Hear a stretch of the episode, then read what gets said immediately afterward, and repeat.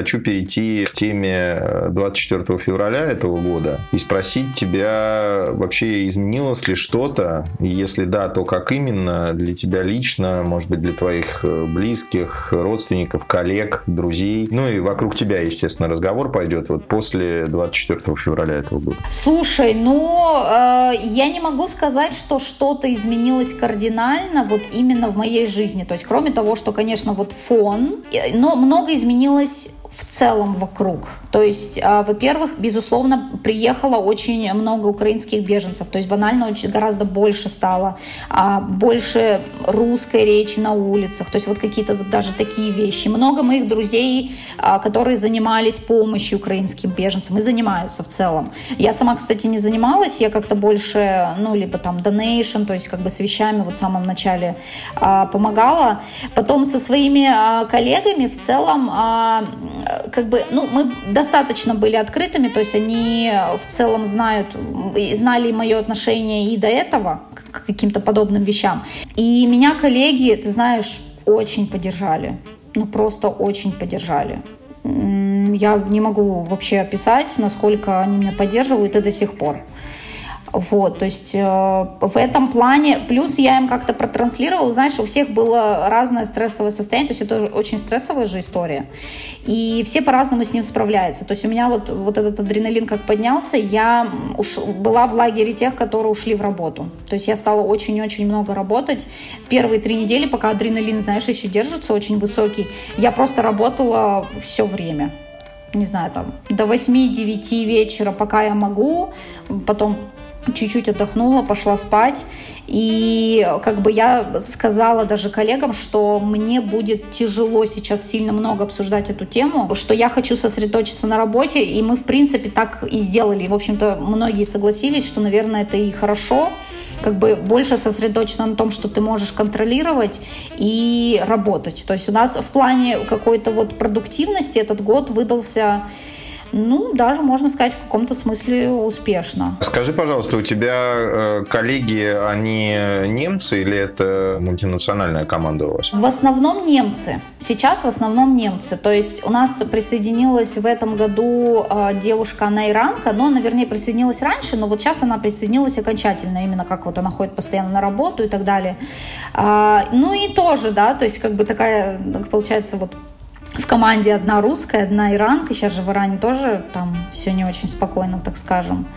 Но мы стараемся обходить эту тему. Ну, конечно, они знают и мое отношение, они понимают, что это очень сложная ситуация. Плюс э, у моего мужа есть родственница, которая живет в Чернигове. Ну, в общем, все сложно. Мы иногда обсуждаем, но не сверхсильно. И в целом, ну, как бы я в основном чувствую поддержку. Вот я бы так это сказала. А в целом вообще, как ты считаешь, немцы вообще погружены в эту тему? Вот если с точки зрения рядового немца смотреть, им, им вообще есть до этого дело? Или это просто вот, ну, у каждого какие-то свои вопросы, и что там происходит? Немногие, я думаю, даже знают, наверное, где Украина на карте, или, или все прям в курсе и следят, вот на твой взгляд? У меня ощущение, что, ну, многие люди следят.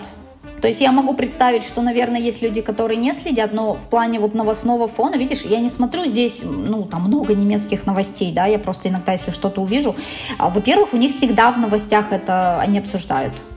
То есть, э, если человек смотрит новости, как-то интересуется, да, в целом политикой, новостями и так далее, то он будет в курсе. Почти, среди моих знакомых почти все знают. Допустим, если меня спрашивают, как у тебя дела, и если, например, я, ну, допустим, человека давно не видела, да, это может быть иностранец, может быть там немец. Например, я ему говорю, ну, в текущей ситуации, конечно, ну, и все сразу понимают, о чем речь. То есть нет такого, а что случилось? Такого нет, такого ни разу не было. Один раз такое было, и то, это вот абсолютно с Германией не связано. Я один раз созвонилась со своей подругой, она живет во Вьетнаме, и, видимо, там у них как-то не сильно это обсуждается, что ли, и я как-то вот мы с ней, я бросила просто какую-то фразу или что-то мы с ней обсуждали, и она мне говорит, а что случилось? И, как бы, честно говоря, это было такое облегчение поговорить с человеком, который что не знает что-то про эту тему. По-своему было облегчение, знаешь, как будто вернулся в старый мир. Которого уже нет. Скажи, пожалуйста, как ты коснулась это просто быта, бытовых вопросов? Что происходит на твой взгляд? Слушай, ну мне кажется, чуть-чуть подросли цены, возможно, в магазинах. Но сказать, что вот они выросли настолько, что все прямо заметили и все прямо об этом... Ну, не знаю, мне кажется, цены чуть-чуть выросли. Но не то, чтобы как-то вот сильно заметно. По поводу аренды, конкретно у нас не выросло, может быть, вырастет со следующего года. Но, по-моему, там на какую-то небольшую сумму. Знакомые мне какие-то рассказывали, у кого-то выросло, но тоже на какие-то небольшие суммы. Плюс у меня вот э, среди коллег, по крайней мере, много таких очень, э, ну, скажем, сознательных граждан. То есть многие люди стараются там, э, не знаю, экономить энергию, например, да, то есть как бы думают, ну ничего, у меня в квартире будет немножко попрохладнее, но ничего страшного. То есть как бы э, я, я, честно говоря, мне сложно оценивать, они это делают, потому что они хотят сэкономить, потому что они боятся, что потом будет счет высокий, либо они хотят, э, ну, как бы еще проявить какую-то солидарность, знаешь, как бы и действительно вот, ну, сложная ситуация, как бы мы тоже можем э, что-то сделать со своей стороны. Ну, а что простые люди могут сделать? В целом не так много как бы вот это как одна из мер.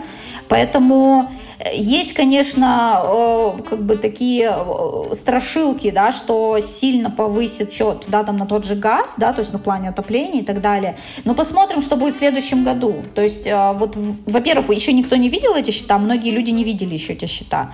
А, во-вторых, все-таки есть какие-то меры со стороны правительства. Ну, например, вот летом они вводили вот этот билет который стоил 9 евро, и он действовал на весь общественный транспорт, включая региональные поезда. И люди все вот этот билет себе купили, и люди начали разъезжать по Германии. То есть э, это даже был некий интересный э, эксперимент в плане того, что будет, если, например, весь э, общественный транспорт сделать там, ну, достаточно дешевым, что произойдет. То есть видно, что нет, люди интересно, им интересно как бы поездить, посмотреть, что там в других регионах, и они сейчас обсуждают, они хотят вести такой же билет, он будет, конечно, стоить 50 евро, потому что 9 евро, ну, это было там, ну, действительно а, большой подарок, но многие люди очень сэкономили на транспорте, я в том числе. В сентябре они давали всем по 300 евро, всем работающим и, по-моему, где-то в районе 200 евро всем студентам. Слушай, а это, я не очень понимаю, это в рамках какой-то поддержки внутреннего туризма или просто поддержки, или это вообще с чем, с чем связан этот аукцион невиданной щедрости? А, если я правильно поняла, вот с транспортом это было для того, чтобы люди пересаживали выкидывали со своих автомобилей соответственно, экономили деньги на бензин. То есть это вся история, это, в принципе, про вот экономию энергоресурсов, да. И сейчас, то есть везде есть как бы баннеры, везде в интернетах можно найти, что а, там, как можно сэкономить энергию, там, ну, то есть это, в принципе, большой, большой топик здесь, да. То есть, как бы, ну, понятно, что Германия, она же в целом очень зависима от российского газа, и с учетом вот всех этих перетрубаций, конечно, это, ну, это большой стресс для экономики страны. Тут, тут не буду спорить. Слушай, ну, а вот а, говоря о газе-то, собственно, эта зависимость, она как-то ощущается на бытовом уровне? То есть на счетах на отопление? Или это просто какие-то разговоры и какая-то суматоха? Я бы сказала, что да, разговоров и суматохи чуть больше, чем на самом деле проблема как бы есть. Но в то же время проблема, конечно, присутствует. Я поэтому и говорю, что мы увидим счета в следующем году. И вот в следующем году и будет понятно, то есть кто-то уже начинает видеть, у кого-то действительно сильно выросло, люди об этом думают, то есть как бы кто-то откладывает, а, кто-то действительно старается экономить, а, кто-то еще по-другому, то есть в принципе как бы да, на бытовом уровне это как-то сказывается, но сказать, что вот здесь прям так отключают э, не знаю, энергоснабжение, что люди замерзают от холода на улицах, такого, конечно, тоже нет. То есть в целом люди живут как обычно, но стараются экономить чуть больше. Вот у меня какое-то такое впечатление. Опять же, страдают, конечно, люди больше, которые зарабатывают немного, потому что если процент твоего дохода сильно большой уходит на оплату отопления, то зимой, безусловно, это твоя проблема. Это непосредственно сказывается на твоем уровне жизни. Поскольку я все-таки, вот, видимо, отношусь больше к какому-то классу, ну, где, в принципе, ну, ну, все окей. То есть мы просто отложим чуть побольше, там, где-то сэкономим, но в целом, ну, нормально. Тебе, собственно, в принципе, вот комфортно быть русской сейчас э, в Германии и в том числе там говорить. Ты говоришь на русском открыто в Германии сегодня? В целом, да. Я бы сказала, что это на мое эмоциональное состояние действует больше, чем то, что происходит в реальности. Потому что в реальности нет такого. Я бы не сказала, что люди прямо, о боже, русские, а как же так? Тут, конечно, есть такой момент, вот, вот это сейчас будет немножко деликатный такой вопрос.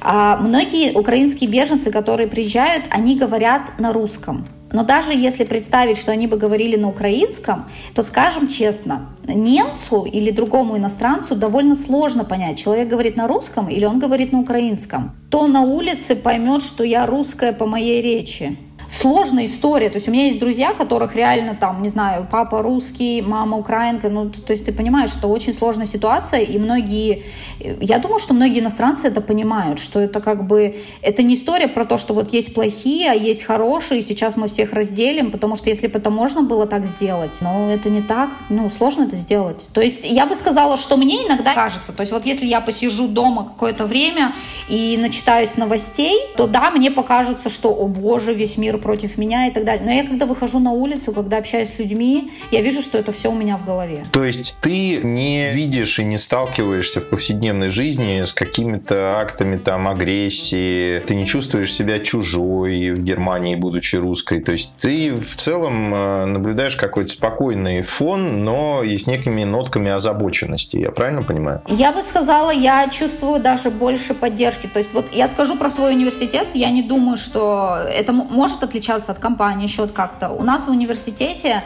а, в первые вот пару недель приходило даже письмо.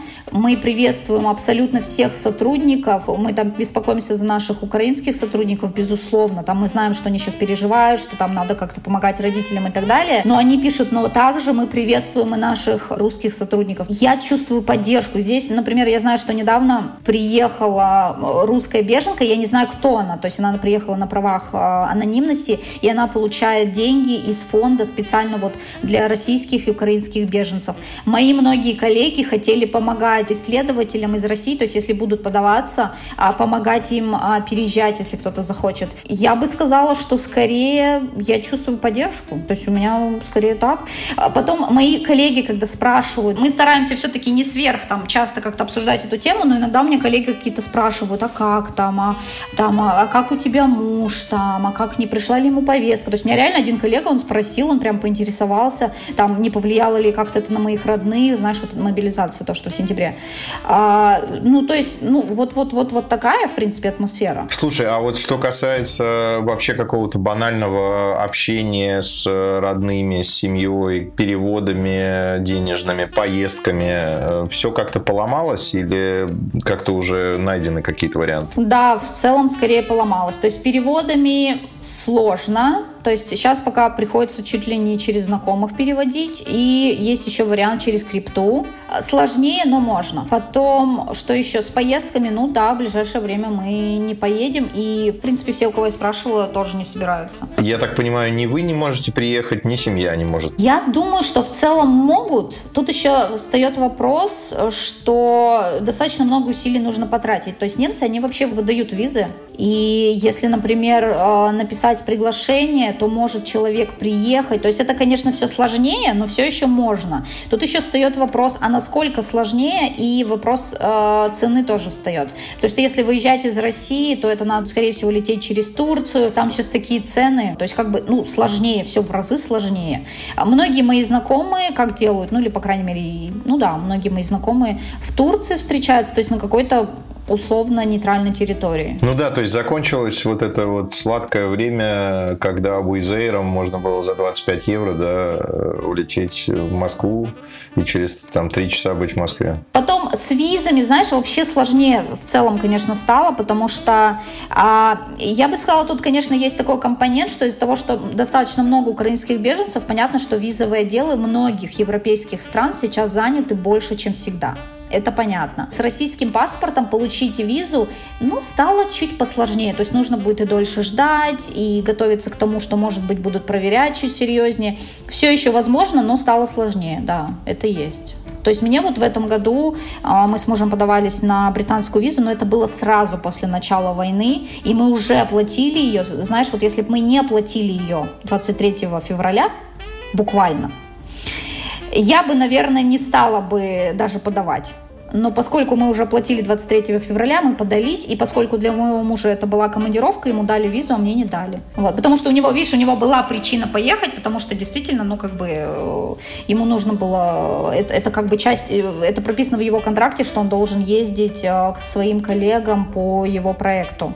Вот, поэтому, ну, визу дали спокойно на обычные сроки, поэтому, вот, а мне не дали, потому что я вот именно больше как турист, я хотела просто съездить. Но там могут быть и объективные объективные причины, потому что вообще британскую визу получить, не сказать, что сверхлегко было и до этого. А поэтому, может быть, там были какие-то еще финансовые причины, то есть я не, не стала бы списывать, знаешь, все на какие, ну, там, на войну.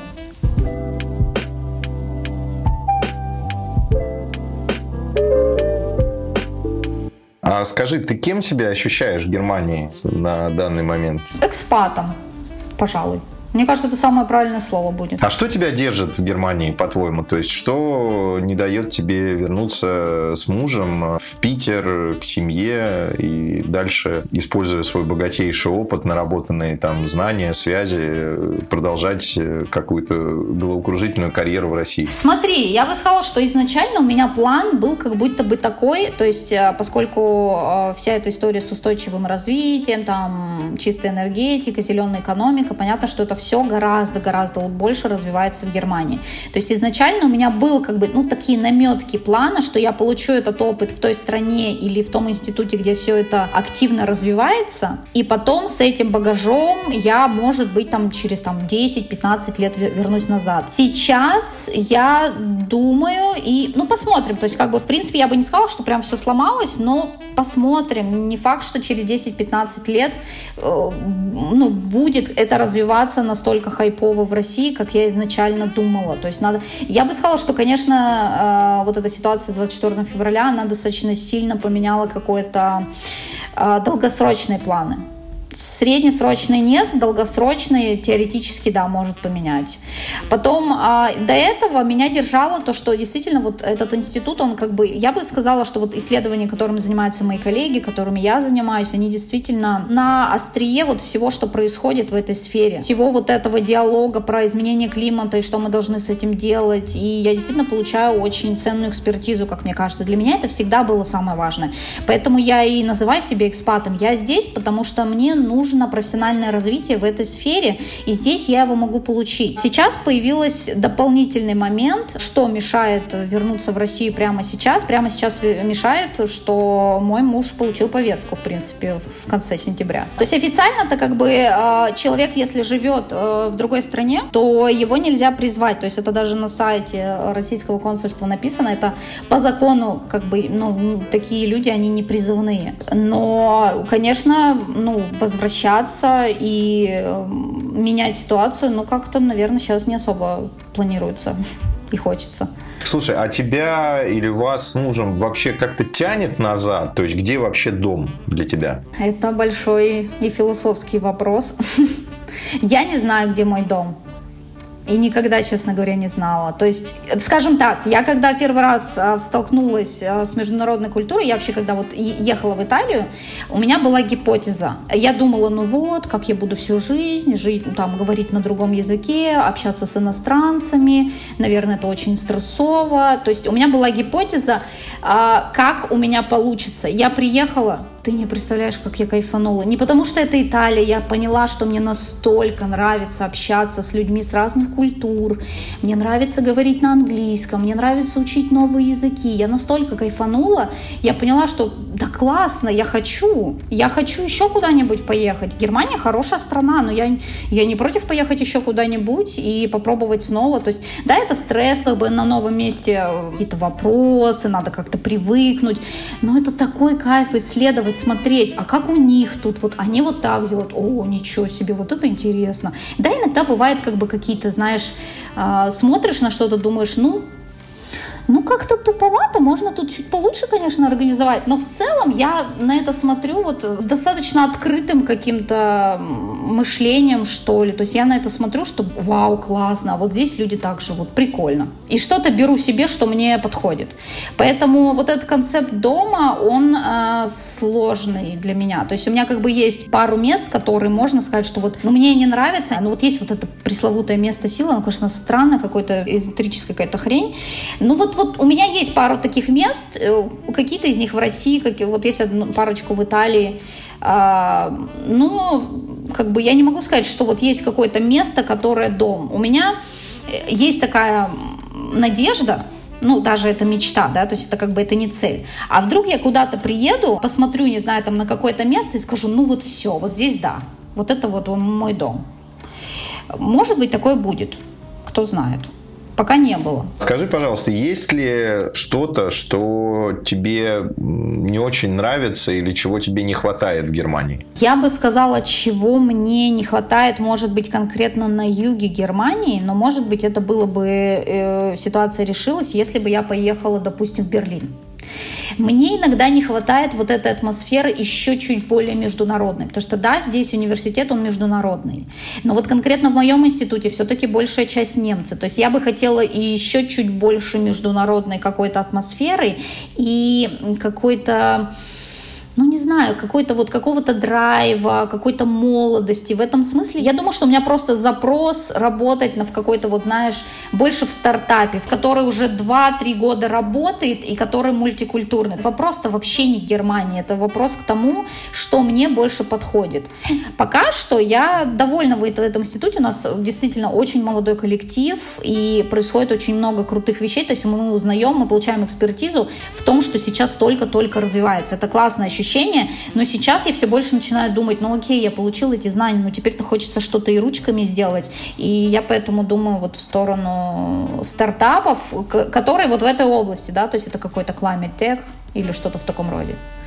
Вот. Я думаю, что это есть в Берлине, но тут появится вопрос с погодой. Вот, блин, так мне нравится погода в Штутгарте, не могу описать. Ну, блин, как здесь кайфово в плане погоды. Русской душе, Кать, как мы знаем, свойственна ностальгия. Вот э, ты ностальгируешь вообще? И если да, то как часто и почему именно? Слушай, ну, наверное, да. То есть, может быть, я скучаю по каким-то местам в Петербурге или по какой-то атмосфере, по какому-то вот периоду, где я, например, общалась с какими-то людьми, мы там часто виделись. Может быть, да, но сказать, что вот это настолько сильно, что э, вот это вот прям затмевает мне все, такого скорее нет. То есть есть места, которые я вспоминаю. То есть, ну, понятно, я вспоминаю как-то немножко детство, не знаю, там лес э, у нас. Ну, мы жили не сильно далеко от леса, и там, ну, в принципе, мне нравится природа. С другой стороны, здесь тоже природы много. В общем, а, я бы сказала, что я адепт того, что нужно разбираться, вот чего конкретно мне сейчас не хватает.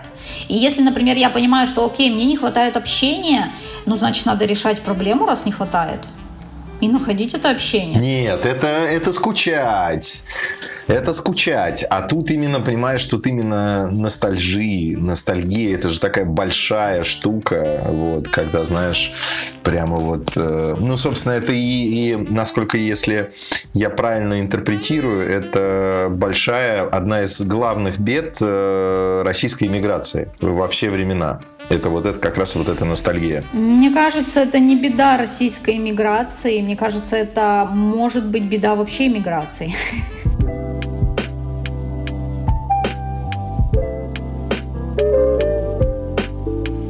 Есть ли какая-то книга, которую ты прочитала за последние несколько лет или за этот год, которую ты там рекомендуешь, от которой был какой-то прям вау-эффект? У меня в этом году, я, поскольку ну, практически перестала читать новости, там, сидеть в социальных сетях, я прочитала очень много книг в этом году. И как-то так я удачных, видимо, подбирала. У меня было несколько книг, которые мне провали мозг в этом году просто.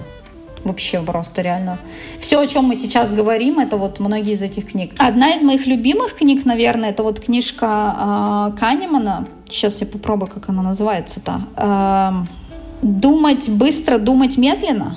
Она очень сильно как раз вот про то, что наш, э, как мозг человека не может воспринимать вот эту абстрактную вероятность, про случайность, про то, как вот человеку покажи, случилось вот это, и человек сразу думает, ой, оно случилось, потому что, и пытается найти какие-то причины, и многие из э, событий, которые человеку показывали, они на самом деле могли произойти случайно. Сложно разделить человеку. То есть вот, вот эта книга, она в целом моя любимая, я ее читала, по-моему, года три назад, но я, наверное, всем ее советую, она просто, ну, офигенная. Эти ребята, они занимаются психологией в экономике, я бы сказала, они получили Нобелевскую премию, а, не помню сейчас в каком году, за вот эти исследования.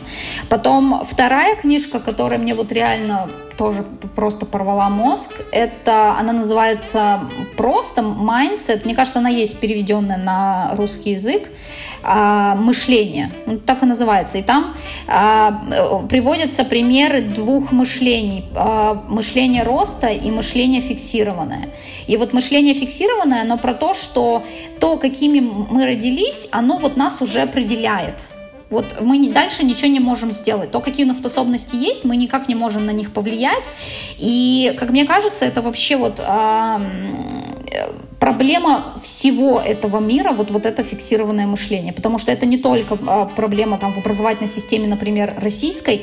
Такая проблема есть и в американской образовательной системе. Я много вижу такого в немецкой образовательной системе. Вот это вот, э, там приводился просто эксперимент, когда одной группе детей говорили, ой, ты так классно написал вот этот тест, ты такой умный.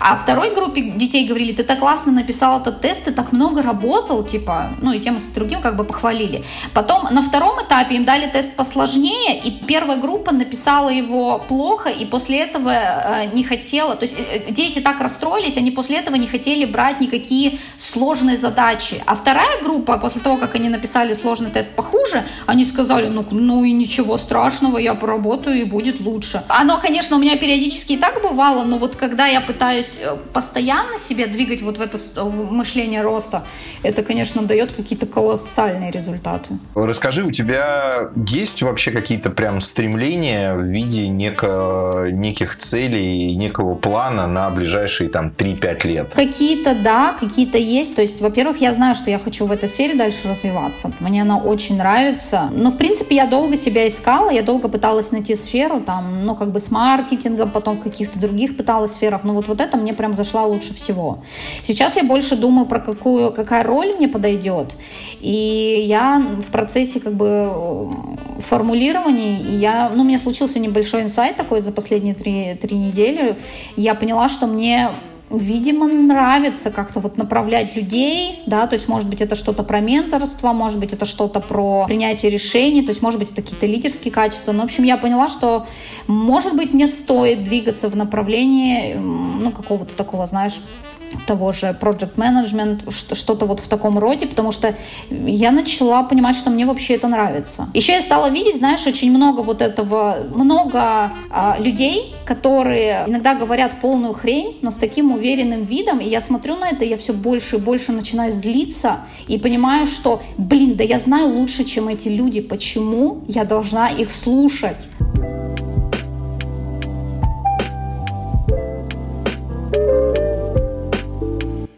Скажи, пожалуйста, вот сегодня э, с высоты своих лет, опыта и знаний, находясь там, где ты есть, что бы ты пожелала самой себе в возрасте, ну, скажем, 45 лет? Слушай, ну, что-то не приходит в голову никаких э, суперинтересных пожеланий. К какой бы ты себя хотела видеть в 45 лет? Это другой вопрос. То есть вот если бы я отвечала на первый вопрос, я бы сказала больше отдыхать, больше радоваться жизни. Потому что, ну, каждый, конечно, сам ищет э, свой смысл жизни, потому что, мне кажется, его просто нет, и каждый сам себе его придумывает. Но для меня он в том, чтобы быть счастливым, в том, чтобы кайфовать, когда ты живешь, то есть в самом процессе. Вот. И, наверное, есть много людей, для которых это так, но есть и другие люди, для которых там есть и другие, другие какие-то смыслы. Но если бы я думала о том, какой я хочу быть в 45 лет, это вообще немного другая история. Я не знаю. Я думаю, что вот я иногда кайфую, когда я вижу, знаешь, вот женщин таких уже вот 45 плюс, 55 плюс, плюс, которые такие вот уже на каких-то высоких должностях, которые как-то вот выступают, люди их слушают, то есть они действительно меняют как-то мир.